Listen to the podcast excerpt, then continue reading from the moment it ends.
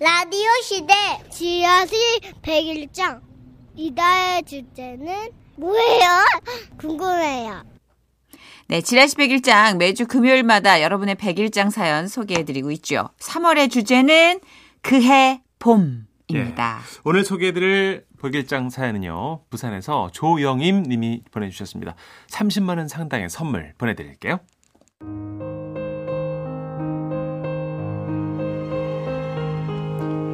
제목 6살 나의 봄 그해 봄은 유난히 따스했습니다. 그날도 저는 어김없이 팬티만 입고 코난처럼 여기저기 뛰어다니며 집 앞에서 모래장난을 하고 있었죠. 그런데 할머니께서 저를 부르시더군요. 두라, 두라. 당시 우리 할머니는 제가 다리와 팔에 점이 두 개 있다 하여 저를 둘이라 부르셨는데 신나게 놀던 저는 어리둥절하여 할머니를 바라봤습니다. 아이고 마야 할미랑 시장까지. 왜요? 할머니 혼자 가시면 안 돼요? 저는 더 놀고 싶어요. 아이고야 사탕 사줄 테니까 퍼뜩 따라왔나. 사탕 한 알조차 귀했던 시절. 저는 할머니가 사탕을 사주신다는 말에 친구들을 뒤로 하고 할머니를 따라 나섰죠. 할머니는 이상하게도 가까운 길을 놔두고 먼 길을 돌아 돌아 시장에 가셨습니다. 두라, 네 먹고 싶은 사탕 골라보래. 아, 나 이거. 어, 정우 것도 살까? 어, 언니들 건? 아유 아니다. 그만 네 거만 사면 된대. 음, 근데 왜 할머니는 아무것도 안 사요? 그런 게 있다. 인자야 집에 가자. 언니들과 남동생에게 사탕을 자랑하고 싶어 먹지도 못하고 주머니에 넣은 채 집으로 뛰어왔건만 어쩐 일인지 집에는 아무도 없었습니다. 심지어 가족들의 집마저 횡하니 빠져 있었죠. 저기 그게 다들 남포동으로 이사 갔다. 그게 무슨 말이에요? 아이고야, 너그 아버지 사업이 그마 그렇게 됐다. 막 남포동 방에 작아갖고 일곱 식구는 못 산다 하니까네. 뭐 뵐 수 있나? 니하고 이 할미하고 이어 남아가 둘이 살아야지.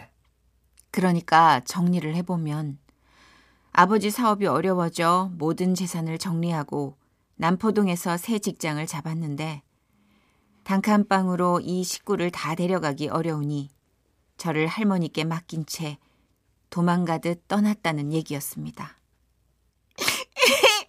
왜, 왜 나는 안 들어가는데? 아, 엄마 오라 그래!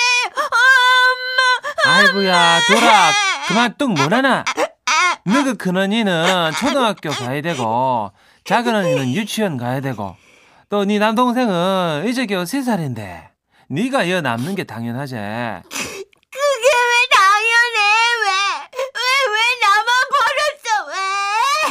어? 왜? 어린 게 아니고, 좀 잠깐 따로 사는 기라. 아이고야, 좀 그만 올라꺼, 좀, 그만! 차라리 솔직하게 저에게 양해를 구했다면 상처가 덜했을까요? 저는 성인이 된 이후에도 그때의 기억이 한동안 생채기로 남았습니다. 그날 맨발로 큰 길까지 뛰어가 엄마를 찾아봤지만 엄마는 보이지 않았어요. 가족들이 떠난 후 낮이면 낮대로 밤이면 밤대로 몇 날 며칠을 울고 또 울었습니다. 처음에는 알사탕으로 저를 달래려던 할머니께서도 제가 고집을 부리자 제 옆에 주저앉아 같이 우셨죠. 그러는 가운데 저는 점점 할머니와의 생활이 익숙해져 갔습니다. 어느 날은 생선을 먹다가 가시가 목에 걸렸는데 할머니는 제 머리 위 생선뼈를 올려놓고 말씀하셨어요. 이럴 때는 이렇게 그 생선뼈를 머리 위에 올리고, 어이? 맨밥을 먹어야 하는 기라. 자, 꿀떡 삼키래. 어떤 날은 제가 열이 올라 한 끼도 먹지 못하자 할머니는 앞집에 농사일을 도와주고 달걀을 얻어와 후라이를 여섯 개나 해주셨고 제 이마에 고추장을 발라주시며 밤새 피셨습니다. 아이고, 삼신할매요. 불쌍한 우리 아기. 열 좀 내리게 해줘 있어마. 그렇게 할머니가 밤새 저를 간호해 주시면 신기하게 병원에 가지 않아도 병이 나았는데 그러던 어느 날 제가 목에 뾰루지가 올라와 고추장을 바르고 오랜만에 엄마 아빠를 만났을 때였습니다. 아이, 너 목에 그게 뭐야? 할머니가 발라줬어. 목에 뭐가 났거든. 뭐? 아휴, 어머니! 아, 애한테 지금 뭐 하신 거예요? 뭐가 나면 약을 바르셨어야지. 아니, 아빠, 이렇게 하면 타나. 나 열날 때는 이마에 고추장 바르고, 설사할 땐 배에 고추장 발라. 뭐? 아이, 진짜. 어머니! 영임이 데려갈게요. 제가 키울 테니까 애 집은 나중에 보내세요. 그때는 몰랐습니다. 내가 가면 할머니가 혼자 남는다는 걸. 엄마 아빠와 같이 살게 된 게 너무 좋아서 할머니가 혼자 되는 것은 마음에 두지 않았어요. 할머니는 무슨 말씀을 하시려다가 체념한 듯 말씀하셨죠. 아이고야. 그래 뭐.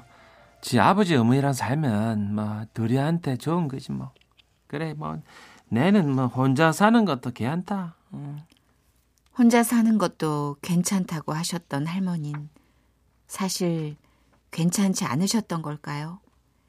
제가 중학교에 입학하고 단정한 교복 차림으로 학교에서 돌아왔을 때 할머니가 우리 집에 와 계셨습니다. 할머니!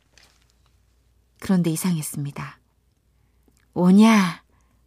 하며 두 팔 벌려 저를 안아주실 줄 알았던 할머니가 저에게 물으셨어요. 아이 누구십니까? 할머니의 병명은 치매. 할머니는 어느 날은 저를 알아봤다가 또 어느 날은 몰라보셨죠. 그리고는 그렇게 몇 달을 보낸 어느 날 저를 가만히 보시며 말씀하셨습니다. 아이고 가여운 것 아이고 가여운 것 이 어린 것이 얼마나 가슴이 아플고 그러면서 제 가슴에 발라주셨던 건 할머니의 고추장이었습니다. 저는 그때 알았습니다. 가족에게 버려졌다고 생각한 여섯 살 아이의 상처를 유일하게 헤아려 준 사람이 바로 우리 할머니였다는 것을. 그날 할머니의 눈에 저는 가족들의 이사로 홀로 남겨진 여섯 살 손녀였고, 할머니는 어떻게든 그 상처를 꼭 낫게 해주고 싶으셨던 모양이었습니다. 그리고 며칠 후 할머니는 세상을 떠나셨죠. 할머니가 떠나셨던 날도 오래전 그날의 봄처럼 유난히 따스했습니다.